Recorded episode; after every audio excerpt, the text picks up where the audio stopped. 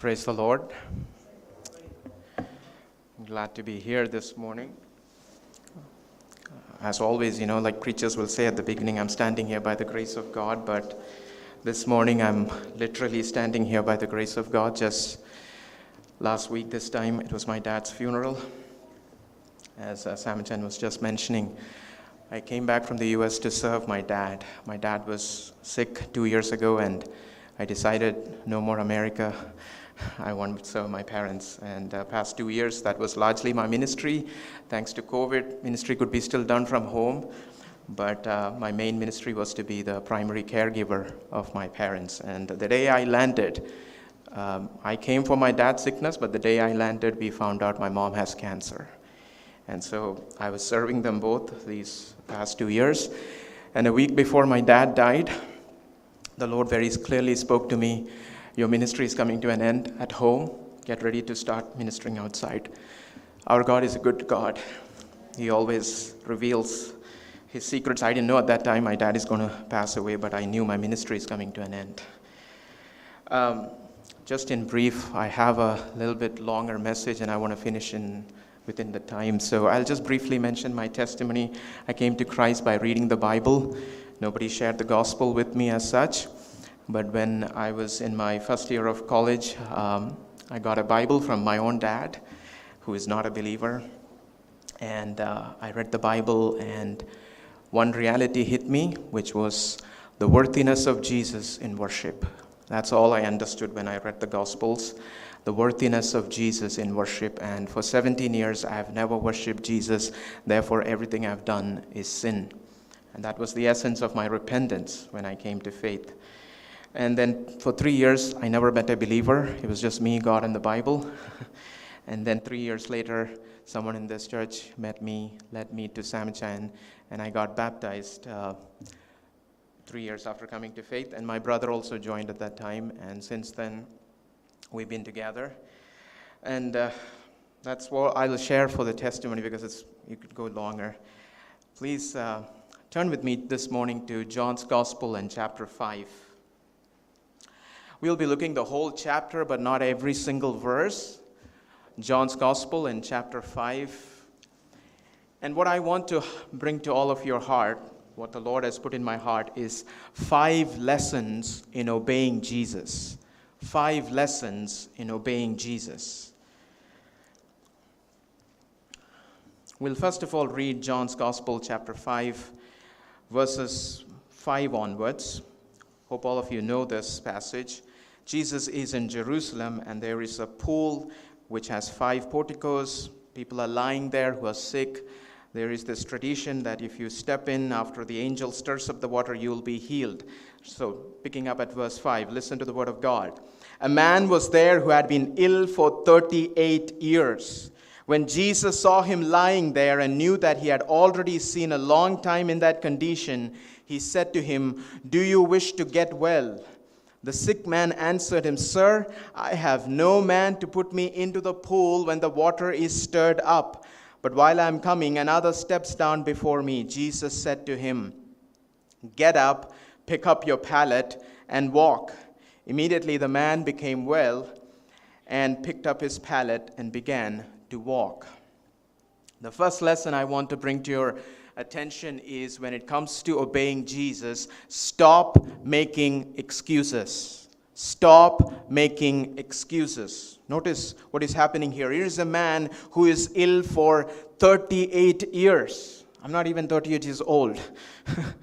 you know. So 38 years long standing problem. I don't know how many of you have such long standing problems. Maybe you have. But most of us, I have, I don't know, 38 year long problem. Think about that 38 year long problem. And Jesus comes and asks this question Do you wish to get well? Would you ask a person who has such a long standing problem, Hey, do you like to get well? that's, a, that's like asking the obvious.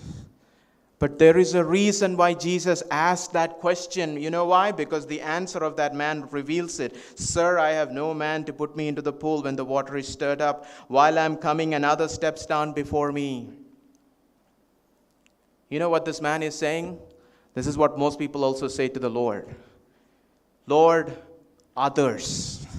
Others are not cooperating. Others are not, you know, assisting me. Others are not helping me. Others are hindering my blessing.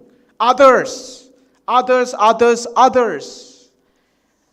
In today's language, he's playing the victim card. We all love to be victim card players. I am so, I am angry because a lot of people have abused me. We like, you know, I am depressed all the time and not rejoicing in the Lord. Hey, brother, rejoice in the Lord. No, I can't. If you were in my place, you wouldn't know, you, you would know how difficult it is to rejoice. Others have stolen my joy. Husbands are saying, because of the wife, I can't obey. Wives are saying, husband, because of the husband, I can't obey. Children are saying, parents are the reason why I can't obey. Parents are saying, because of the children, we can't obey. Because of my boss in the office, I cannot be a true Christian. We are all playing the victim card and going down the route of self pity. That's what this man is saying. I am in this bed for 38 years because others didn't help me. I wouldn't be in this state if others were more willing, more loving, more caring. Others are hindering my blessing. Others are hindering my healing. Others are hindering my well being. What is Jesus' response? I love it. Jesus neither condemns his response nor condones it. Like he doesn't say, You're wrong. He doesn't say, You're right. He doesn't deny, maybe this is the truth. You have been a victim. You have been abused. You have been denied. You have been hated by people. You have been opposed. But you know what? Jesus doesn't go there. Jesus says, Why should you bother that? You obey me. Get up.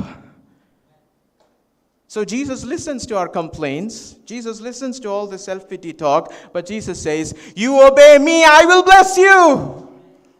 Brothers and sisters, stop making excuses. You know why?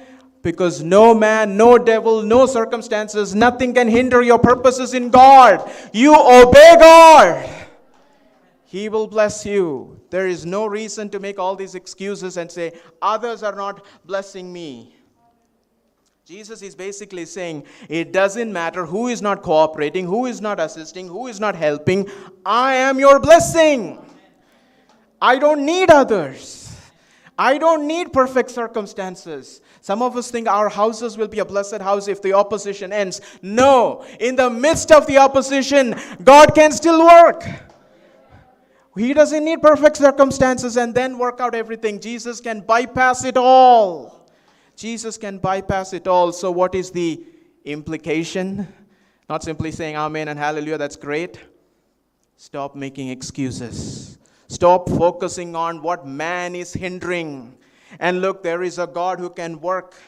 A God who can work and solve 38 year long standing problems can be solved if only you will focus and put all your trust in Jesus and say, Lord, I don't care who is against me, who is for me, who is with me, I am going to obey you.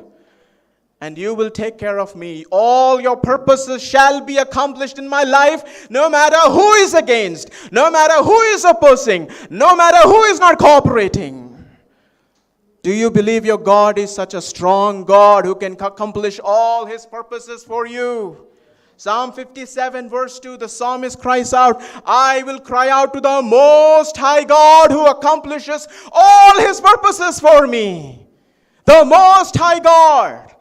Who is it that you're complaining about? God is higher than him or her or situation, whatever be it, whichever authority be it, that you are saying, I'm a victim, I'm a victim of this person. God is most high. Most high, he can accomplish everything that he has planned. Psalm 138, verse 7 and 8. Though I'm in the midst of trouble, you will revive me.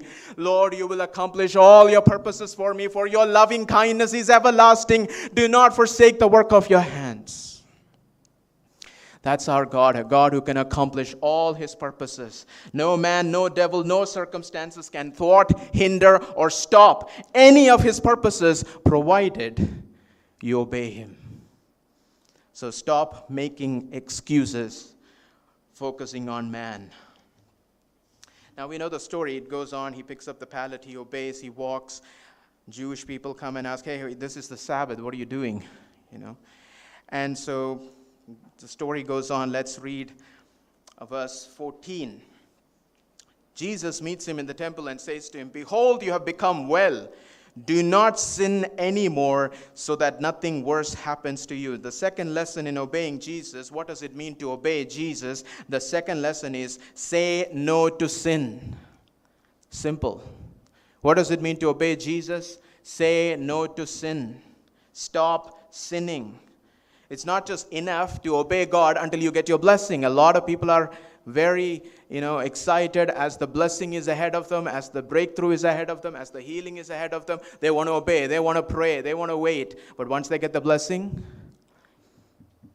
like the 10 lepers only one comes back.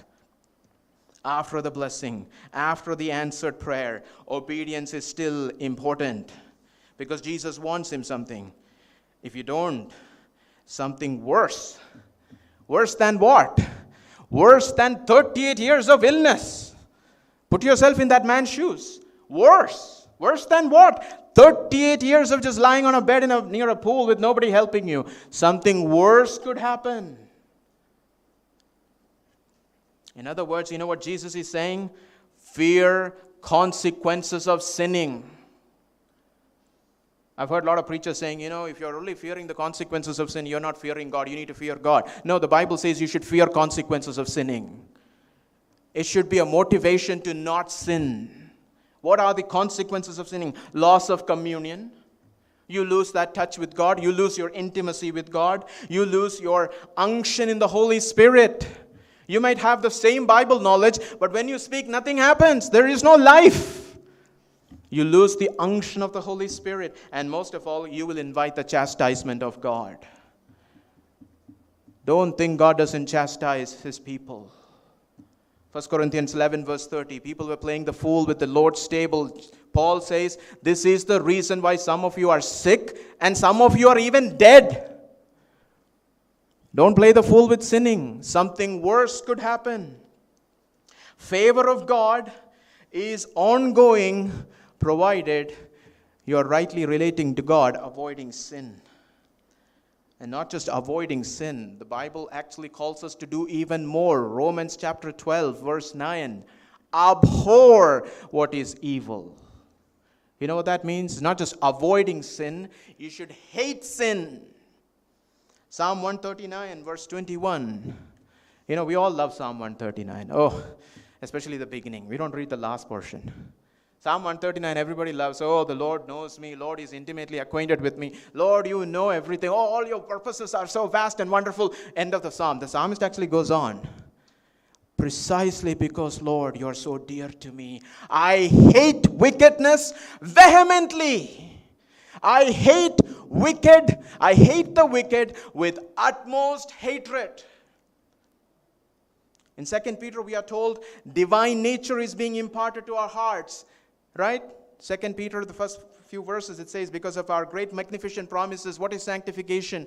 Divine nature is being formed within us. What is divine nature if it's not hating sin vehemently and loving righteousness wholeheartedly? It says about Jesus in Hebrews chapter 1. Why was he filled with the Holy Spirit so much? He hated wickedness and loved righteousness. Therefore, you were anointed with the oil of gladness more than your companions. Why is it that some people in the church are so anointed? It's not because they speak in tongues all the time, it's because they hate sin vehemently and love righteousness. You can't fool people with the unction of the Holy Spirit. You got to live a life of holiness. Say no to sin. Abhor what is evil. Abhor what is evil. Avoid sinning, brothers and sisters. That's the second lesson we learn when it comes to obeying Jesus. Negatively speaking, avoid sin, abhor sin, hate sin, avoid evil. Don't love it. Like it says in Psalm 50 Lord, I'm not pleased with, or Lord, I do not uh, associate with the world. Not pleased with the ways of the world, not associating with the ways of the world or the worldly people. Avoid sin, sin no more. Thirdly, we move on, we skip a few verses because Jesus launches into a big Christological passage where he talks about his relationship with the Father as the Son of God. We don't have time to look all that, but I will jump ahead to verse 30 to see the third lesson John chapter 5 and verse 30. I can do nothing of my own initiative. As I hear, I judge, and my judgment is just, because I do not seek my own will, but the will of him who sent me. The third lesson is simple seek the will of God. So, our sanctification is simple, right? You all already know this. I'm just here to remind. Avoid sin, negatively speaking. Positively speaking, seek the will of God. But notice, we have to pattern our obedience after Jesus. What does it mean to seek the will of God? Jesus says, I don't do anything on my initiative. That's where it all begins. Don't do anything on your own initiative. Move in the Spirit. Do only what the Lord leads you to do. Do only what is according to the Word of God. Wait upon the Lord. Pray and wait. Jesus says, I hear first. I don't do anything which I have not first of all heard from the Father. That's what it means to pattern your obedience after Jesus. First of all, I want to hear. So ask yourself if someone came to you and asked, Why are you doing this, brother? Why are you doing this, sister? Could you say, I heard the Lord? That is why I'm doing this. Can you actually track everything you're doing in your life back to some moment of prayer or reading or listening to a sermon where I heard the Lord? Jesus could. Jesus did everything after hearing from the Lord. You know, John chapter 7 is very funny to me because his brothers go and tell Jesus, Go to the feast. Why are you secret? Do miracles in public. Then you will get honor. Jesus says, For you, every time is opportune. My time has not yet come. I don't come to the feast. Few verses, just two, three verses down. Jesus is at the feast. eh? He only said, I don't go to the feast. You know what? Few minutes after the brothers left, the father said, Go to the feast. Even how he spends his time Lord, what should I do at 9 o'clock? You know, 10 minutes past 9 o'clock. What should I do? See, this is why Jesus' obedience is so perfect. None of us can do this. But we got to strive, we got to press on. Hear, first of all. And then only Jesus judges or decides. All decisions made by hearing, first of all, from the Lord. The big question Jesus wants to ask is, What pleases my Father? We already heard it in the morning. Samson was saying, The perfect will of God. What pleases my Father? That's what I want to do. And there are so many verses we could go, just a few verses I want to highlight. Ephesians chapter 5, verse 17. We are called to understand the will of God. Don't be foolish, but understand the will of God. Do you know that it is not a luxury for a few Christians to know the will of God? Every single Christian, don't be foolish, but understand what the Lord's will is. You are supposed to know the Lord's will concerning everything concerning your life. And you should be seeking it and obeying it. Romans chapter 12, verse 2 already mentioned. Renew your minds and do what? Discern the will of God. You have two options before you. You need to know which one is the will of God. It's expected of us, not just from spiritual you know, prophets or something. Every single Christian. 1 Thessalonians 4, verse 3 What is the will of God? But our sanctification, especially our sexual purity. If you're living in sexual immorality, don't expect to know the will of God in any area of your life, especially young people. If you're indulging in internet pornography, don't expect to know the will of God. No matter how many sermons you hear, no matter how many theological degrees you gain, don't expect it. Because you're not walking in the revealed will of God. Why should God reveal on other areas? 1 Thessalonians 5:18 The will of God is giving thanks in all circumstances. We got to praise the Lord. We got to thank the Lord in any circumstances. Even if your father dies, you got to give thanks to the Lord. That's the will of God. Ephesians 5, verse 10. Discern what pleases the Lord. Discern what is pleasing to the Lord. Is that your driving motivation in life? Why do you come to church? Why do you listen to sermons? Why do you do ministry? Why do you do anything that you're doing? Is it because you know this pleases my God and I want to please Him more? That should be the driving motivation for our obedience. Do you live, brothers and sisters, for the will of God?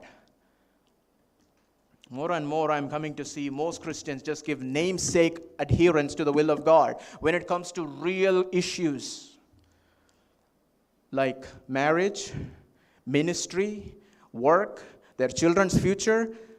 We don't want the will of God. We don't want the will of God. We want what will give us honor before men. I'll be coming to that a little later in the message.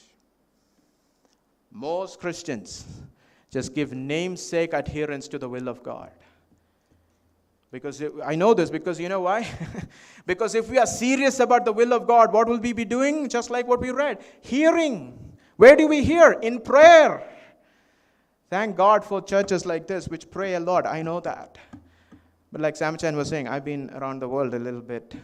Prayer is so lacking. Why is the world like this? Because Christians don't pray. I went to a church in the US where they showed me all the amenities, all the places, all the buildings, all the meetings, all the calendar. And finally, I, they asked, Hey, do you have any question? I said, Pastor, when is the prayer meeting? We don't have it. We don't have a prayer meeting. How is this church running? You know why? Because the pastor has a degree in organizational leadership. They have all the money, no tax. Yeah, I can also run a club like that and preach a good sermon. Pastor has access to all the commentaries in the world. you know, you have ready made sermons available. Prayer is lacking. So, when prayer is lacking, what is lacking? Hearing is lacking. When hearing is lacking, what is lacking? The will of God. Namesake Christianity is going on, but the will of God is lacking. Brothers and sisters, this is the third lesson.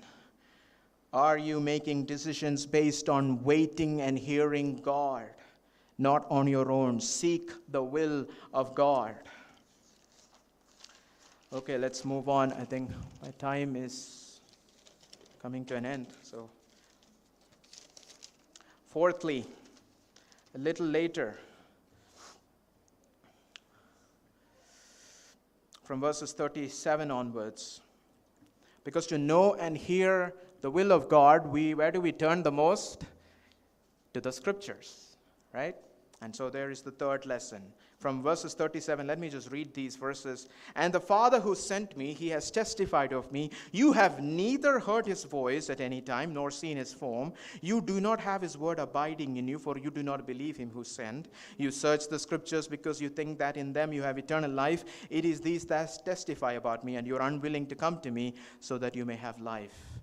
The fourth lesson we learn about obeying Jesus from John chapter 5 is study scripture, surrender to Jesus. Study scriptures, surrender to Jesus. Notice, it's very interesting. Jesus says in verse 39 that these Jewish believers are not ignorant of the scriptures. They search the scriptures, and that word in Greek means search diligently, examine carefully. They were wonderful exegetes of scripture. There were many sects in the Jewish world that day who had to know the entire Pentateuch, that's the first five books of Moses, by heart. How many of us know that? All verses in the law of God by heart. They knew it. You search the scriptures diligently, but notice, verse 30 it says, You do not have his word abiding in you. Verse 37 says, You have never heard his voice. So, according to, the, according to Jesus, there is a way of studying scripture so thoroughly that you never hear his voice and the word does not abide in you. But the people will say, Bible scholar. There are preachers today who has preached through every single verse in the New Testament. Is there life? No. Just knowledge. Like we just heard. Samachan already preached half of my sermon. just puffed up knowledge. Scholars, like a few weeks ago, Samchan was saying, double doctorate and people with lot of theology. It is possible to study scriptures, exegete very carefully, and expound scriptures and all that, but never hear the voice of God. You know what is the problem? Because they study scripture as if the aim is to master the book. Brothers and sisters, that's not the point. Because verse 40 says, What should be the effect of studying Scripture? It says negatively, You are unwilling to come to me. Which means, what does Jesus expect if you rightly study Scripture? You hear his voice, the word abides in you, and you are willing to come to him. It's not mastering this book, it is becoming a slave of Jesus. We don't study scripture to master this book. We study scripture to become a slave of Jesus, to, to have a surrendered heart, to have a willing heart. Lord, whatever you say, I will obey. That is the purpose of studying scripture. It is not bookish knowledge, it is not scholarship, it is fellowship with Jesus that we need. It is Jesus, not mere bookish knowledge. There are a lot of ministries which are all focused on putting out as many sermons, especially since COVID began, everybody's on YouTube.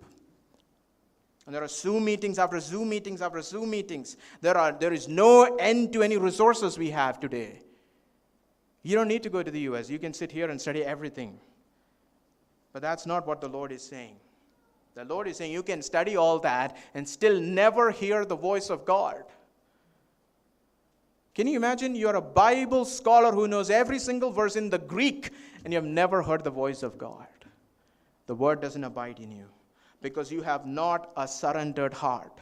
There are so many churches, even here in Trivandrum, there are churches springing up like that, which believe that all we need to do is just go verse by verse, expound scriptures, and teach everybody, and we will bring reformation. There are so many reformed churches like that springing up all over India, but they are wrong. The aim is not to produce masters and scholars of the Bible, the aim is to make slaves of Jesus. And that is produced only if people have surrendered hearts, not with their minds and their brains stuffed up with Bible knowledge. You're just producing new, new age Pharisees. So, brothers and sisters, why do you study scriptures? Why do you listen to sermons? Why are you so thirsty to come to church and listen to the word of God preached? Why is it? Is it because you desire to be a better slave of Jesus? Or you just want Bible knowledge so you can impress others? Matthew chapter 7, the end of the Sermon on the Mount, Jesus said, No glory in simply hearing my sermons if you're simply hearing, you're like a man who built his house on sand. The difference is the man heard and obeyed. And the man, the man who hears my words and acts on them in every Zoom meeting, in every YouTube video, there are people who are simply hearing, and also there are some people who are hearing and acting. In this church, also, among you, also, including me, all of us, we either belong to this group, either simply hearing sermons or hearing and acting. Knowing the Bible is of no use. You need to act, you need to seek the will of God, you need to obey. Luke chapter 8, verse 18, Jesus said, Take heed how you listen. Take heed how you listen.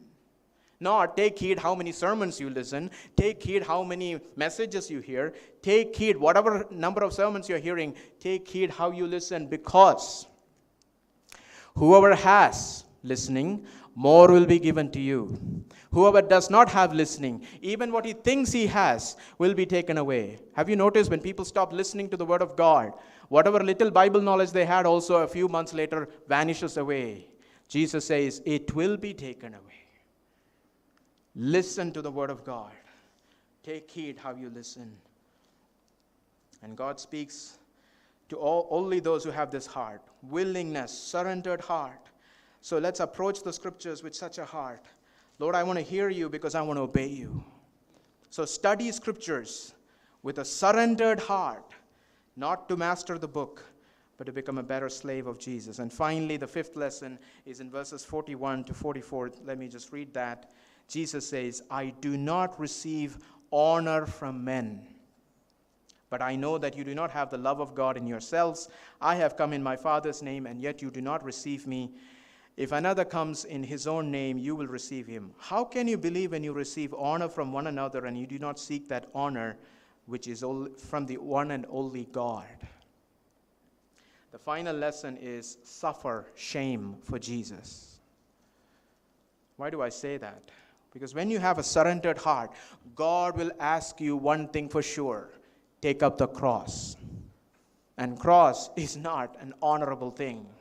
Cross always involves shame.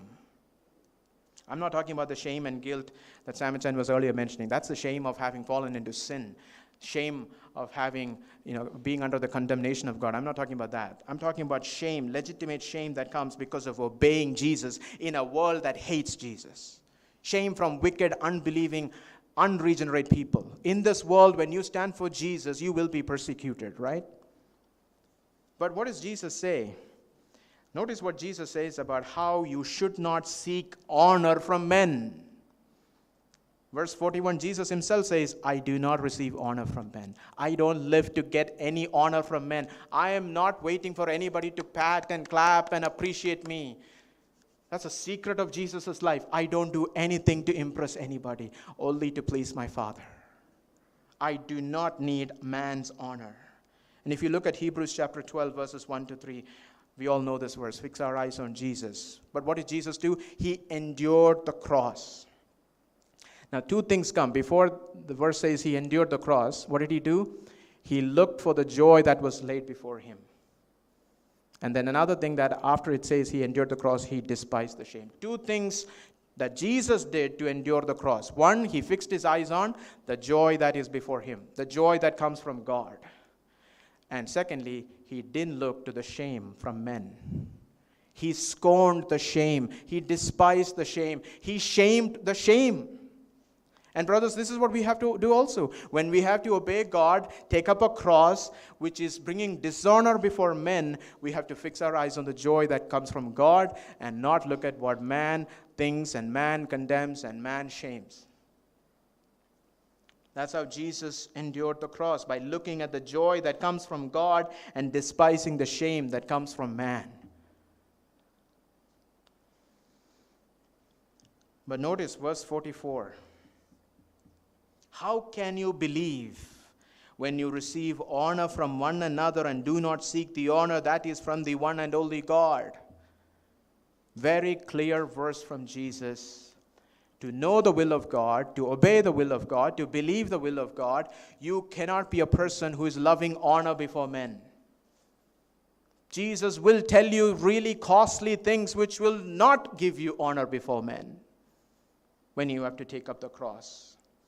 But if you are a person who is caved into fear of man and to pleasing others more than Jesus, then you will fall for this honor trap and you will not obey Jesus. That is why this is a lesson in obedience. If you want to obey Jesus, radically obey Jesus, then you have to die to all that inclination in your flesh to seek honor before men. Because most people, when it comes to the real matters of obedience, when God says you need to do this, they will say, Well, God cannot be calling me to do that. God cannot be calling me to this job. God cannot be calling me to this marriage. God cannot be calling me to this ministry. Because, you know, God wouldn't call me to I undergo such shame. Right? God is in the business of exalting me all the time, that everybody is pleased with me. That God doesn't exist. That God doesn't exist. We all have to endure suffering and shame. Hebrews 13 says, Let us go out of the camp bearing the reproach of Jesus, shame of Jesus.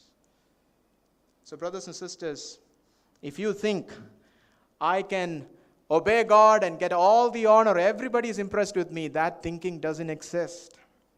Jesus himself said, I will go to the cross. I'll be rejected by people in Jerusalem. Peter said, No, Lord, that won't happen. And you know what Jesus said? Get behind me, Satan, because you are always concerned about the things of man, not the things of God. In other words, such man centered thinking has a name in Jesus' dictionary satanic. Satanic. Satanic. So, brothers and sisters, we all love to seek the will of God, but what if it involves offending some key people in your life? When I came to faith, I had to offend my parents and all our relatives. I had to die to all of them and endure shame. I cannot be stuck up in the fear of man. If, th- if that was the case, I wouldn't be standing here. I wouldn't be even coming to this church. Are you afraid of man? Hebrews 11 27. Moses was not afraid of the king because he saw the invisible God. Brothers, you claim to know this God. How can you be fearing man? First Peter 3 says, Fear God. How can we do this? Let me just highlight John chapter 7, verse 37. Jesus cried out on the last day of the feast. If anyone is thirsty, let him come to me, and out of his belly, as the scripture says, shall flow rivers of living waters. As we began, let me close on that same point. We need the Holy Spirit. We need the Holy Spirit. Let's be filled with the Holy Spirit and obey Jesus. Stop making excuses, saying no to sin, seeking the will of God, studying scriptures with a surrendered heart, and suffering shame for Christ. Now, that's the sermon I prepared, but while I was sitting there, I have one word. So, two minutes, Samcha. Okay? Ezekiel chapter 37. I just want to highlight one thing and then leave. Ezekiel chapter 37, the same passage that Samchan picked up. What are these dry bones? Verse 11. The Lord said to me, Son of man, these bones are the whole house of Israel. Behold, they say. Now, notice, anyone sitting here, if you are a dry bone, this is what the Lord says is your confession deep down in your heart. Our bones are dried up, our hope has perished, we are completely cut off. Is anyone sitting here like that? You think God cannot use me. I am an eunuch. I am dried. My hope has died. I am in the grave. My hope has perished. We are completely cut off. God cannot use me anymore.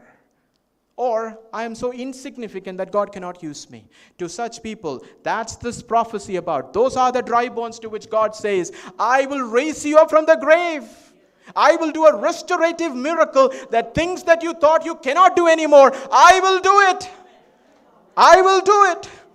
Behold, I will open your graves and cause you to come out. How will I do it? I will put my spirit within you. It's through the Spirit of God. You will come to life. You will come to life. You will come to life. Come out of the grave. You will come to life. The Spirit of God is saying, then you will know that I, the Lord, have spoken and done it, declares the Lord. Receive the Spirit of God, whoever it is that I'm speaking. Don't cover up in apathy. Don't cover up in hopelessness and think I'm in the grave, my time is over. Old people, young people, whoever be it that I'm speaking to. The Spirit of God can lift you up from any grave, any situation, any apathy, and can still use you. The purposes of God, like I said at the very beginning, cannot be thwarted by anybody, even you. Receive, brothers and sisters, this word. Let's pray. Let's close our eyes and pray. Heavenly Father, we come before you in the name of your Son, Lord Jesus. We thank you, Lord, for the word that you're ministering to us. Oh, Father, we thank you. We thank you. We thank you. We thank you, Jesus. Oh, Church of God, open your mouth and thank the Lord. Praise you, Jesus. Thank you, Lord. Hallelujah, Jesus. Praise you, Father.